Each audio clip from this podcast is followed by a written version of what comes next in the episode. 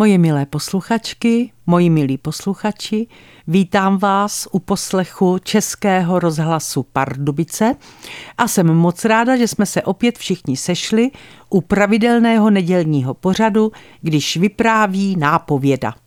Dnešní vypravování vaší nápovědy se jmenuje Něco bych si dal. Něco bych si dal, ozve se pravidelně pan Fuchs hodinu po vydatné večeři ve chvíli, kdy končím poslední kolečko večerních prací a chystám se zmizet ve svém pokoji a sednout si k počítači, k televizi nebo ke knize. Dělám, že jsem ho neslyšela, ale ozve se po druhé. Něco bych si dal. A co by si zdál? Slyším příjemný hlas, jakým právě teď promlouvám na vlnách Českého rozhlasu Pardubice k vám, moji milí posluchači. Ale v téhle chvíli je tenhle můj příjemný hlas tak příjemný, že se leknu, kdo to mluví, ale v zápětí už slyším odpověď radostného pana Fuchse, který neméně radostně ukáže na ledničku. Co tam máš? Ano, musím uznat, že je to velmi demokratická odpověď. Ale i když je to odpověď v podstatě bez omezení, radost mi neudělá. Zaprvé se mi vůbec nechce přemýšlet necelou hodinu po jeho vydatné večeři nad různými kombinacemi z toho, co v lednici je.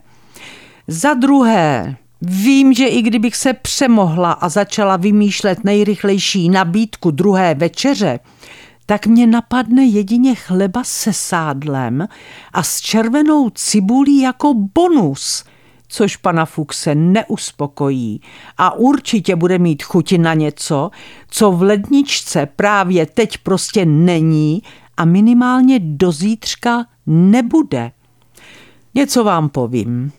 Jestliže chlap hodinu po vydatné večeři zákeřně řekne, že by si něco dal, a jeho žena se ho neprozřetelně a hlavně laskavě zeptá, a co by si zdál? Chlap je zmaten. On totiž vůbec neví, co by si dal, protože je hodinu po vydatné večeři a hlad opravdu, ale opravdu nemá. A proto se konkrétní odpovědi vyhne a řekne další zákeřnou větu, která opět vypadá demokraticky – ale jak už to tak s demokracií někdy bývá, tahle věta opravdu jenom vypadá demokraticky. Co tam máš?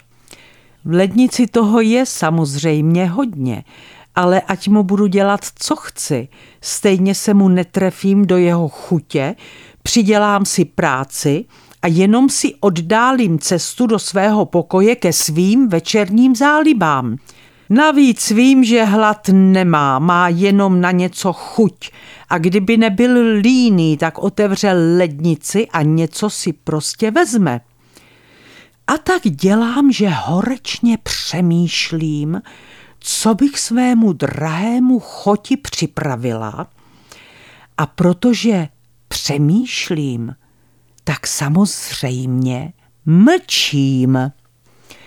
Protože tahle scéna většinou končí tak, že každý chlap vycouvá s tím, že už tedy nic nechce a že to do rána vydrží, radím všem ženám, které se do podobné situace dostanou, aby nikdy neřekli příjemným hlasem a co by si zdál?